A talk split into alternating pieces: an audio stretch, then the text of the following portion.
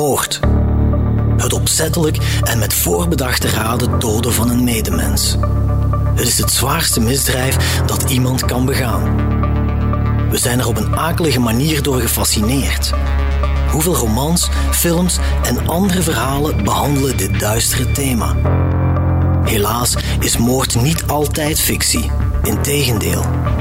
Er wordt gedood uit passie of jaloezie, uit wraak, lust, voor geld of botweg uit haat. In deze reeks analyseren we verschillende ophefmakende Limburgse moorddossiers, van plaatsdelict tot veroordeling.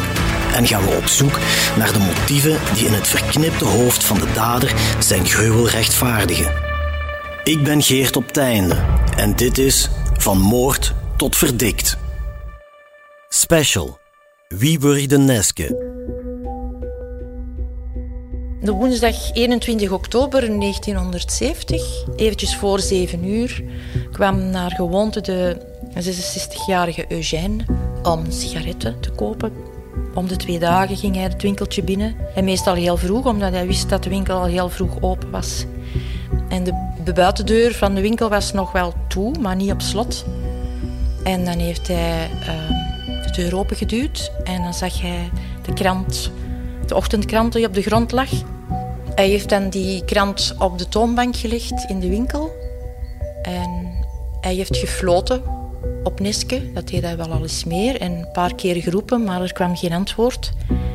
En dan is hij terug naar huis willen keren. Maar toen heeft hij gezien dat er een, een lichtschijn aan de trap was. En dan heeft hij gedacht van, goh, misschien heeft ze hulp nodig, misschien is er iets gebeurd, is ze ziek. En dan heeft hij zijn stoute schoenen aangetrokken en is hij naar boven gegaan. Uh, het was doodstil. Neske lag op de grond en haar hand was koud. Zij was ook gewoon gekleed, dus met haar schort aan. Haar geld zat in de zakken. Haar hoorapparaat lag op de grond. Schoen lag op de grond. Het vals gebied dat ze droeg en een andere schoen die lagen op de overloop. Um, de gordijnen waren, allee, waren een deel van de gordijnen afgerukt. Um, er lag een glas, glas op de grond. Dat was van een tafeltje gevallen blijkbaar. Een familiefoto lag op de grond. Dus kan ik mij wel voorstellen dat zij ook ten opzichte van die dader heel erg verweerd heeft. En dat uh, uiteindelijk ook wel gebleken is omdat zij bloed van de dader onder haar nagels had. Dus zij heeft hem waarschijnlijk uh, flink pijn gedaan en gekrapt. Um, het was een wurgmoord, gewurgd met een BH die dat daar vermoedelijk moet gehangen hebben. En de poot van bed stond op haar keel. Eigenlijk nog, ik zou zeggen, een signatuur van de dader. Nu, dat was geen IKEA-bed. Dat was een zwaar eiken bed. Dus daar heb je wel al heel wat kracht voor nodig, fysieke kracht voor nodig om dat erop te zetten. Um, is dan onmiddellijk uh, naar beneden gelopen en ja, uiteraard, dat is een enorme shock. En dan um, de straat opgelopen naar Café Sos, daarnaast. En daar heeft hij uh, onmiddellijk uh, gevraagd om, om de politiediensten te verwittigen. En dat is dan ook gebeurd, dat is dan heel snel gegaan. U hoort Nicole Grégoire, de nu 65-jarige kleindochter van Agnès Boudry, een kruidenierster in het tongeren van medio de 20e eeuw. En het verhaal van Agnès, Neske voor de Tongenaren, is er een dat barst van de tragiek. In de avond van dinsdag 20 oktober 1970 wordt de dan 61-jarige Neske op gruwelijke wijze vermoord in de slaapkamer boven haar charmante kruidenierswinkel op de Luikersteenweg nummer 8. Gewurgd met een rondslingerende BH, waarna de moordenaar het blijkbaar ook nog nodig vond om het loodzware eikenhouten bed op te tillen en één poot daarvan op haar hals te plaatsen. Het is duidelijk. Neske moest dood en de totale chaos in de slaapkamer en op de overloop daar naartoe is een stille getuige van het wanhopige gevecht dat Neske die avond geleverd moet hebben tegen haar aanvaller. De wurgmoord op Neske is van een zeldzame brutaliteit en de Tongerse gemeenschap is in shock. De consternatie is na 50 jaar wel weggeëpt, maar de verontwaardiging die blijft. en wordt sinds enkele jaren zelfs opnieuw aangewakkerd. Want niet alleen is de zaak nooit opgelost, nee, nu blijkt ook dat het moorddossier verdwenen is. Wat maakt dat niet alleen Neske uiteraard een slachtoffer is, maar ook haar nabestaanden, zoals haar kleindochter Nicole. Al meer dan een halve eeuw draagt Neskes familie verdriet, nooit beantwoorde vragen en onverwerkte trauma's met zich mee. Die blijven doorwerken, zelfs in de nieuwe generaties. Zoveel vragen en zo weinig antwoorden. En amper nog iets om zich aan vast te klampen.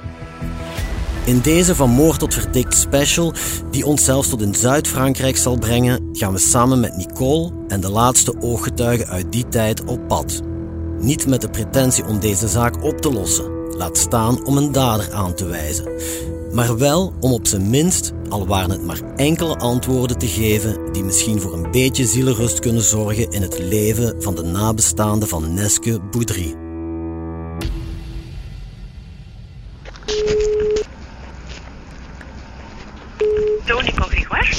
Goedemorgen Nicole, met Geert op het einde van het Belang van Limburg. Goedemorgen. Uh, lukt het voor jou om eventjes te bellen? Ja, ja, ja, ja, ja, geen enkel probleem. Ja, ik heb al een aanzet uh, gegeven hè, via uh, ja, een mhm. mail. Ik ben bezig met een podcastproductie over de moord op jouw grootmoeder. Mhm. En mijn eerste vraag is heel concreet. Ziet u het zitten om daaraan mee te werken en om uw uh, verhaal te doen in die brede context? Ja, alleen weet ik niet zo heel goed wat dat dan, allee, hoe dat, dan uh, precies zou gaan. Ik bedoel... Uh... Ik weet dat u niet bij de deur woont.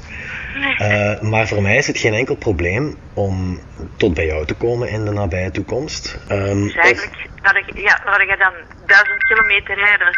Dat is voor mij geen enkel probleem. Momentje, uh, klein momentje. Ja?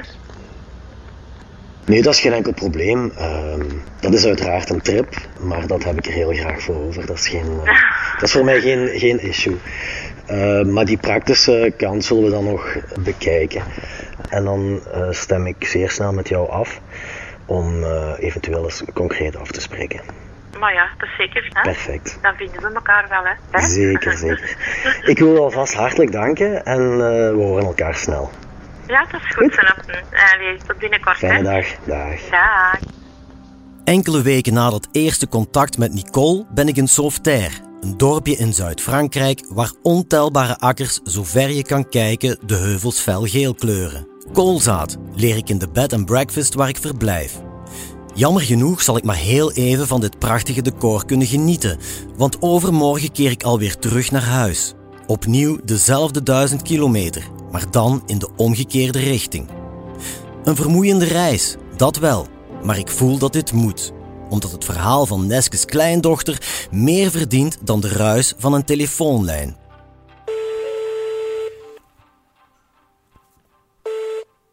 Hallo. Hey Nicole, Hey. goedemiddag met Geert. Ik ben dus gearriveerd in Frankrijk, Ja. in La Douce France. Dat, mooi, hè? ja, heel mooi, amai. Alles oké met jou? Ja, ja, ja, ja, ja, ja, absoluut, absoluut. Ben je zenuwachtig voor het gesprek? Ja. ik ben altijd nogal vrij cool en, eh, en heel rustig als iemand anders in crisis zit. Hè. Maar um, als het over mezelf gaat, is dat wel een ander verhaaltje. Ja, maar Ah, dat gaat helemaal zal goed komen. Ja. ja, natuurlijk wel. Nee, oké, dan zie ik je namiddag. Dan kom ik eh, naar bij jou. En dan zien we elkaar straks. Ah, nee, dat is goed. Komt goed, dankjewel hè. Bye bye. Dag. Nicole is opgegroeid in Antwerpen. Maar tien jaar geleden ruilde ze de hectiek van de grootstad om voor het laissez-faire, laissez-passer gevoel van Frankrijk. Nu ik door deze prachtige, rustige omgeving rijd op weg naar het huisje van Nicole, snap ik waarom. Sla linksaf naar Ema. Ja, we moeten nummer 266 hebben, maar hier staan maar een paar huizen in het straatje. Het is echt een typische bergweg. Een holle weg. Cipressen links en rechts, net Toscane. Echt een knappe omgeving hier. 266. En dat is hier meteen, hier zit ze al.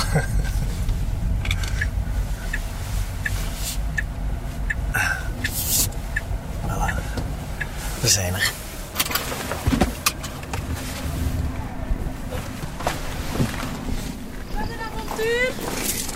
Hey Nicole. Wat een avontuur. Ik ben Geert. Aangenaam. Nicole, kom maar. Welkom. Geert. Aangenaam, Willy. Hey Jeroen, prachtig. Leuk hè? Ja, ongelooflijk. Ons klein stekje voor ons twee. Iets drinken. Glaasje water. Een glaasje water. Dat is niet veel, hè? Ik trap het Ja? af, tot straks. Hè. Mocht, ja, tot straks gaat Dan ga ik eh, een paar dingen klaarzetten en dan Ja. kunnen we dadelijk eh, starten. Mocht jij binnen nog komen, is er geen probleem. Nicole woont samen met haar partner in een charmante fermette die van op een heuvelrug neerkijkt op het kleurrijke dal en op de verder gelegen bergen. Wanneer we plaatsnemen in de eetkamer, zegt Nicole opnieuw dat ze wat nerveus is. En dat merk ik wel in het begin van het gesprek, wanneer ze haar grootmoeder, die ze normaal Bonneke noemt, soms ook aanspreekt als Neske. Waarschijnlijk omdat ik haar zo noem, uiteraard, maar naarmate het interview vordert, is Nicole weer snel op haar gemak. Nicole, kan je eens vertellen over Neske? Waar en wanneer is ze geboren en waar is ze opgegroeid? Neske Boudry, zij was de dochter van Lambert. En Lambert was een landbouwer, maar ook een klompenmaker. En de mama van Neske was Elisabeth Simons en zij was een huisvrouw. Neske had vier broers en twee zussen. En Neske was de vierde in de rij. De vader van Neske is vroeg gestorven op zijn landbouwveld en de moeder van Neske is gestikt in een visgraat toen ze 51 jaar was. Neske groeide op in Vliermaal en zij moest al heel snel werken in het huishouden. En eens ze volwassen was, als ook haar zussen en broer, zijn eigenlijk allemaal zelfstandigen geworden. Een café, een bakkerij, een kruidenier, een slagerij was er ook bij. Op een gegeven moment eh, leert Neske dus jouw grootvader, Ferdinand van de Weijer, kennen. Mhm. Weet jij wanneer dat was en, en in welke omstandigheden?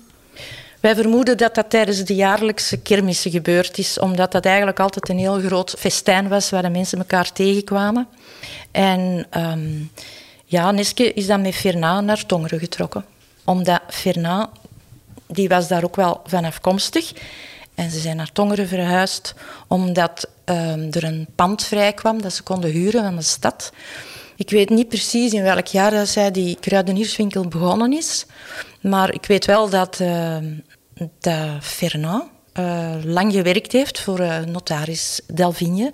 Hij was daar chauffeur, eigenlijk ook wel wat butler, klusjesman. En hij reed ook nog rond met een groentekar in Tongeren. Bonneke heeft eerst het leven geschonken aan een tweeling, tweelingmeisjes. Alice, eh, als eerstgeborene van de tweeling. En dat is mijn mama. En dan Flor is dan gekomen. En nadien, een aantal jaren later, is dan Jackie geboren. Neske Boudry is altijd al een sociale en geëngageerde vrouw geweest. Tijdens de Tweede Wereldoorlog zette ze zich zelfs in voor het verzet, vertelt Nicole. Die verhalen zijn vooral gedeeld door onze mama. En die vertelde dan dat er een, een doorgang was gemaakt naar het naburig café. Ehm, en daar was sprake van een pilotenverzetslijn. En ehm, er werd ook wel ehm, eten opgehaald in de winkel voor de soldaten en mensen van het verzet. Allee, dat moest allemaal een beetje onzichtbaar blijven, want anders was dat veel te gevaarlijk. En ons mama, eh, die toen nog heel jong was, die mocht dan af en toe eens op de schoot zitten van een verzetstrijder. En wat ze ook nog deelde was van dat er ehm, eten werd verstopt in de kinderkamer ehm, om de Duitsers te misleiden. Toen de bommen rond de stad Tongeren zijn beginnen vallen, dan is er een vluchtroute bepaald. En die vluchtroute is dan naar Frankrijk gegaan. Dat was heel moeilijk, vertelde ons mama. Ze, ze waren als kind heel erg bang. Eh, ze zijn dan naar een station gebracht. En dan zijn ze eh, met beestenwagens zijn ze naar een station gebracht, zo was het. En dan zijn ze aangekomen met een trein, eerst via Parijs. En ze wisten eigenlijk ook al niet, helemaal niet waar gaan we nu terechtkomen. En dan zijn ze in uh, Narbonne, bij Paraza, bij Narbonne, zijn ze dan uh, daar terechtgekomen. En daar zijn ze opgevangen geweest als vluchtelingen. En kregen daar een huisje toegewezen om te wonen. Dus dan zijn ze dan een aantal, een, een tijd, ik weet niet precies hoe lang, maar dan zijn ze wel daar een heel tijdje gebleven. Na de bevrijding keren Neske, haar man Fernand en hun kinderen terug naar Tongeren. Het winkeltje heeft de oorlog overleefd en Neske begint weer helemaal van vooraf aan, met een doorzettingsvermogen dat haar altijd getypeerd heeft. En die ingesteldheid werpt vruchten af, want de kruidenierszaak floreert en het leven lacht het gezin van de Weijer Boudry toe. Tot begin de jaren 60 het noodlot toeslaat, wanneer Fernand onverwacht sterft. Hij is overleden in 63. En als ik, het, als ik me goed herinner, was dat door een hersenbloeding. Ehm, ik herinner me, toen was ik nog, ik denk dat ik, ik weet niet precies, maar vier, vijf jaar moet geweest zijn. En dan moest er afscheid genomen worden van, van Fernand. En dat die lag opgebaard in die voorraadkamer. Dus als je binnenkomt, direct naar links in die voorraadkamer.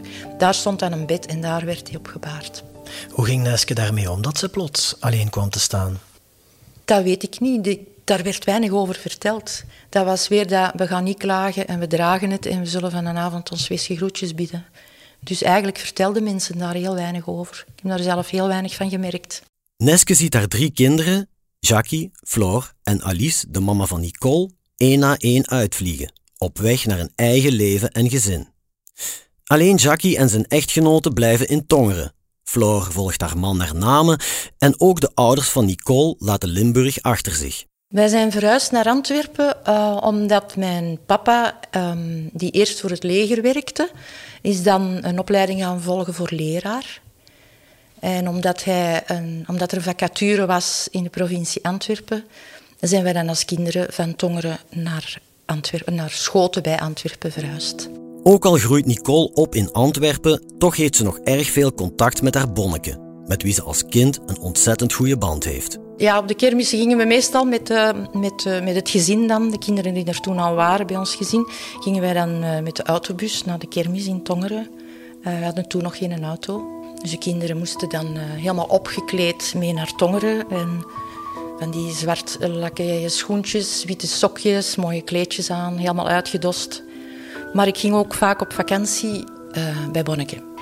En ik deed dat eigenlijk ook wel heel erg graag. Zij was een vrouw van, die was wel klein van gestalte, maar die was fysiek wel ontzettend sterk. Uh, kratten met flessen en dozen sleuren, dat was voor haar geen enkel probleem. Um, zij was ook een luisterend oor voor haar klanten. Zij nam daar echt haar tijd voor. En na school kwamen de kinderen daar snoep kopen. Ze vond ook dat je heel, uh, dat je heel beleefd en gehoorzaam moest zijn. En ze was eigenlijk ook wel een hele fiere vrouw, want als maandag de winkel toeging, dan uh, was haar haar netjes gekapt.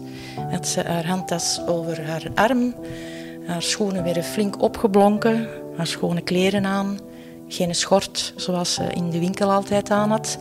En dan ging ze naar de stad en dan gingen we daar een gebakje eten. Mm herinner je nog bepaalde anekdotes over haar? Dingen die, die over altijd zijn bijgebleven? Ja, ik herinner mij nog goed, als we bij haar toekwamen, dan mochten wij snoepen à volonté. Zij liet dat dan echt oogluikend toe. En de volgende dag hadden wij als kinderen allemaal wel flink buikpijn. En dan de dagen die volgden waren het meer de mandarijntjes die op tafel kwamen. Ze kon ook wel heel streng zijn.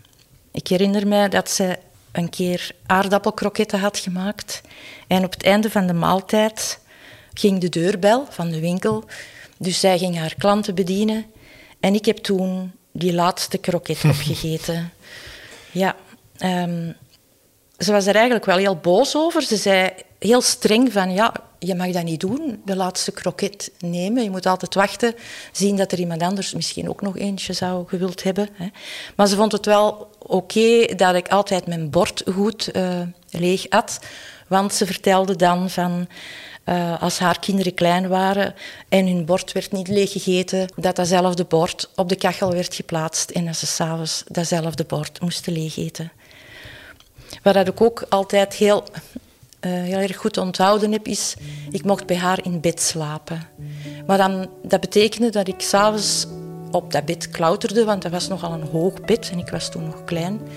En ehm, ik lag daar dan en dan zei ze tegen mij: Nu moet je je gezicht naar de muur draaien. En dat was enkel omdat zij zich nog moest omkleden, haar nachtjapon moest aandoen en ze had een corset aan, dat weet ik ook nog.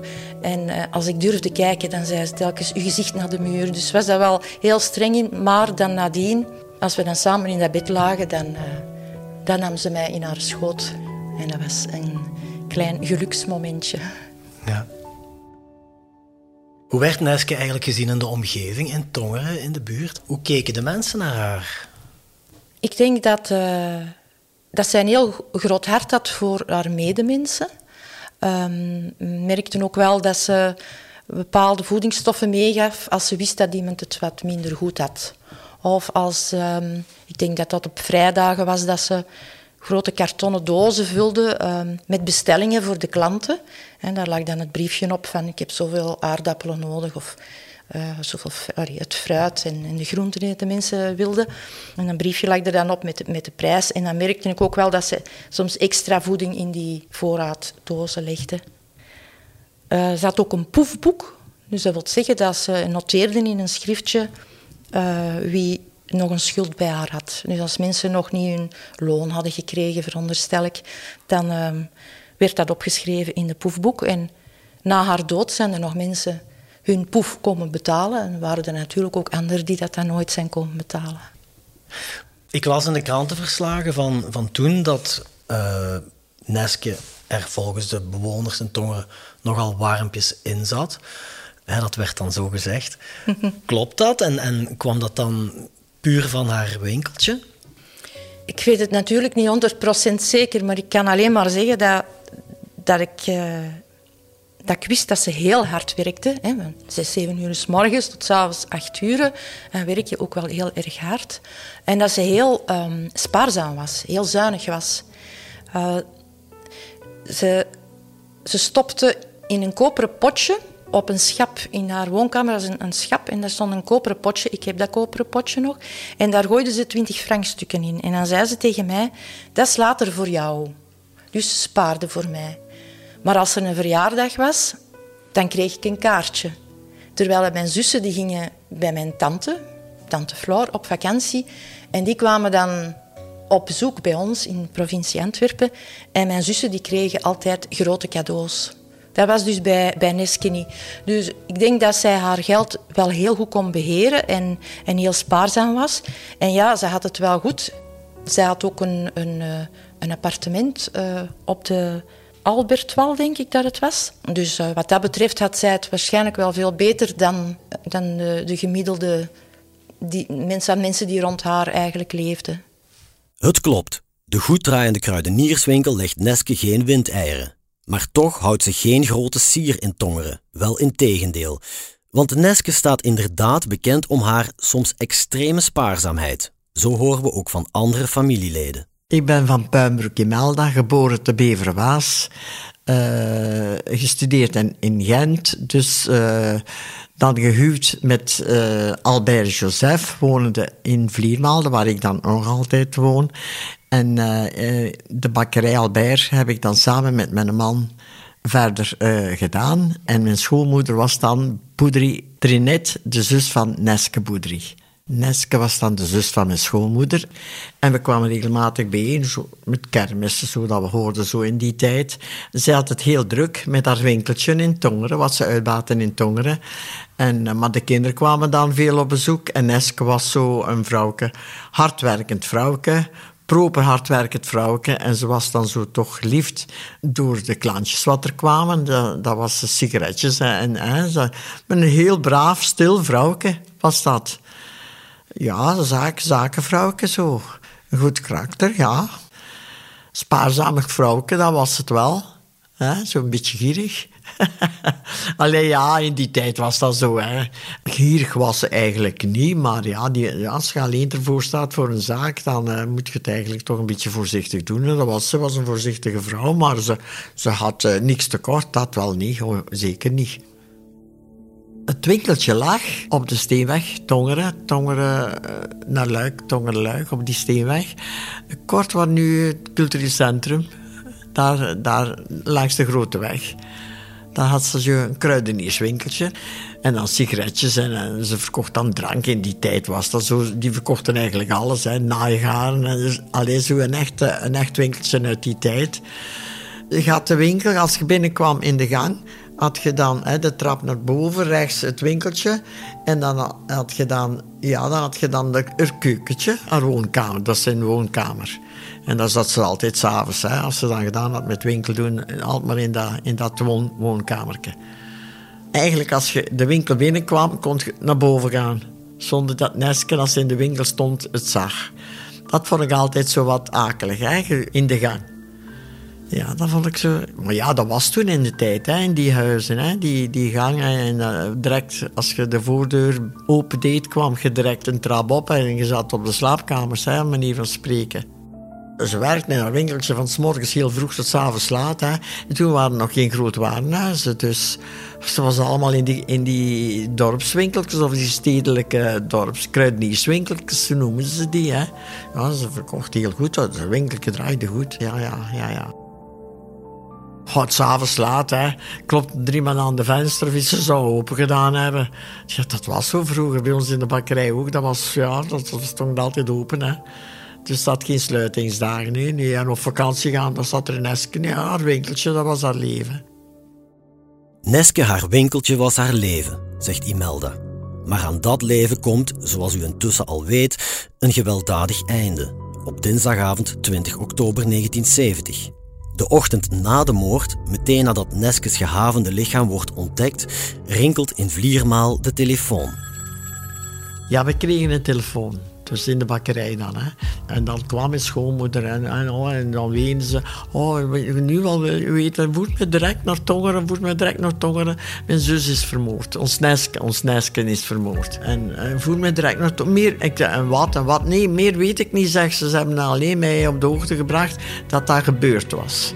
En dan zijn wij direct, ze hebben niet gezegd kom, kom af of iets. Hè. Wij direct nou ik met haar de auto in en direct op Tongeren aan. Dan stond er al volk. Ja, bent u familie? Ja, we zijn dan naar boven gelopen, al werende natuurlijk. Hè. En dan was het heel akelig. Imelda en haar schoonmoeder Trinet, de zus van Neske, stormen de smalle trap op, richting de overloop en de slaapkamer. Wat ze daar aantreffen, staat vandaag nog steeds op Imelda's netvlies gebrand. We zagen ze daar liggen. Uh, hebben ze het bed opgehoffen, dat langsgelegd voor Neske eronder uit te halen. En dan hebben wij nog gezien dat Neske de, vierkant, de vierkante afdruk van die poot nog in haar keel had. Zo. Dan dachten wij, oei oei, ze, zal, ze is vermoord, dan zal ze nog niet helemaal dood geweest zijn. Hebben ze die poot, dat bed, ja, zo'n zwaar eikenbed, met zo'n vierkantige poten. Ja, dat was echt, echt heel... Ik heb daar een trauma van gehad, van dat te zien. Ik zei altijd, ik had dat beter niet gezien. Dus dat is verschrikkelijk. Hè? Je ziet altijd die poot. En ik zie dat nog, hè. Ik zie het nog. Ik zie ze nog. Dus uh, een gruwelmoord. Echt een, een, een, een geweldige een verweermoord. Dus dat vond ik dan al heel akelig. Trinet is begrijpelijkerwijs overmand door emoties. En graag wil ze haar betreurde zus een laatste keer omhelzen. Maar dat is geen optie, zegt Imelda. Nee, dat, dat, mocht daar niet, niet aankomen. Hè? Want haar zus wou ze dan, natuurlijk. Hè? Die moment, nee. Daar heb ik gezien dat ze als mijn, mijn schoonmoeder weggetrokken was, dat ze niet mocht aanraken. Voor uh, vingerafdruk. Hè? Want ik weet dat, uh, dat, ons nesken, hè? en mevrouw, mevrouw. Hè? Dus mochten niet, we mochten echt niet. Terwijl Trinet door de politie op een afstand wordt gehouden, krijgt Imelda de kans om de crime scene iets grondiger te bestuderen. En ook dat levert geen fraai beeld op, vertelt ze. Wat heb ik dan gezien? Die bedspray, zo'n gehaakte bedspray vanuit die tijd. En die was dan zo helemaal getrokken naar ene kant. Dus ik denk dat ze haar heel verweerd heeft. Dat ze haar op, het bed, op die bedspray... Hè, en hebben ze haar afgesleurd, denk ik. En dat was dan zo in, in een wrong. Er lag van alles op de grond, zo, ja, ja, ja. Uh, de kleerkast stond open, de deur van de kleerkast. Dus uh, de, de gordijn, dat was ook gescheurd. Dus daar heeft ze zich aan alles vastgeklampt. En op de, de palier, wat ze zeggen, de overloop van uit de slaapkamer, daar lag haar BH. Dus uh, denken wij op dat moment, ja kijk, uh, die BH lag dan een overloop, dus ze zal, is ze daar gepakt, wat is het gebeurd? Op de slaapkamer ook, want alles was uh, op het bed, de bedsprei, de draperie, heeft ze zich ook aan vastgeklampt. en ze heeft daar geweldig verweerd, dat was echt gezag daar ook behangpapier, zo. Ze heeft zich echt vastgekramd aan alles wat ze kon, kon vastnemen. Maar dat was ja, heel veel verweer, uh, geweld geweest. Echt, dat denk ik wel. En dan is de ambulance, ja, dan hebben we niks, uh, Neske weggevoerd. En dan moesten wij wel allemaal vertrekken. Hè, dus ja, dan zijn die dokters zijn al geweest, dus dat, dat is allemaal... Dus mochten we dan niet meer blijven. Hè. Wat is hier gebeurd? Op die kleine slaapkamer boven het winkeltje van Neske Boudry. Wie heeft het leven ontnomen van deze geliefde moeder en grootmoeder, deze door iedereen gewaardeerde zakenvrouw? En vooral, waarom? De vraag stellen is ze niet beantwoorden in dit geval. Want al meer dan 50 jaar branden deze en andere vragen op de lippen van Neskes nabestaanden. Het moorddossier kan geen antwoorden meer bieden, want dat is spoorloos. Iets waar we later in deze podcast uitgebreid op zullen terugkomen. Maar toch hebben wij nog een heel belangrijk element in handen. Namelijk een gedetailleerde schets van de crime scene, exact zoals die eruit zag op de ochtend toen de moord werd ontdekt. En die tekening heeft ons heel wat te vertellen. Wat zoal, dat ontdekt u in deel 2 van Wie wurgde Neske? Wil u niet wachten op de volgende aflevering? Beluister dan nu al helemaal exclusief de volledige zesdelige reeks in de HBVL Nieuws app of op hbvl.be. U luisterde naar een special van Van Moord tot Verdikt, een true crime reeks van HBVL Podcast. Samenstelling door Geert op Teinde. Montage en audioproductie door de buren. Chef podcast is Geert Nies.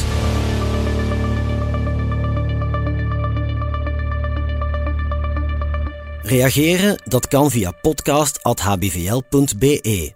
Benieuwd naar wat er in de wereld gebeurt en wat dit juist betekent voor onze provincie? Ontdek onze voordelige leesformules op hbvl.be/voordelig.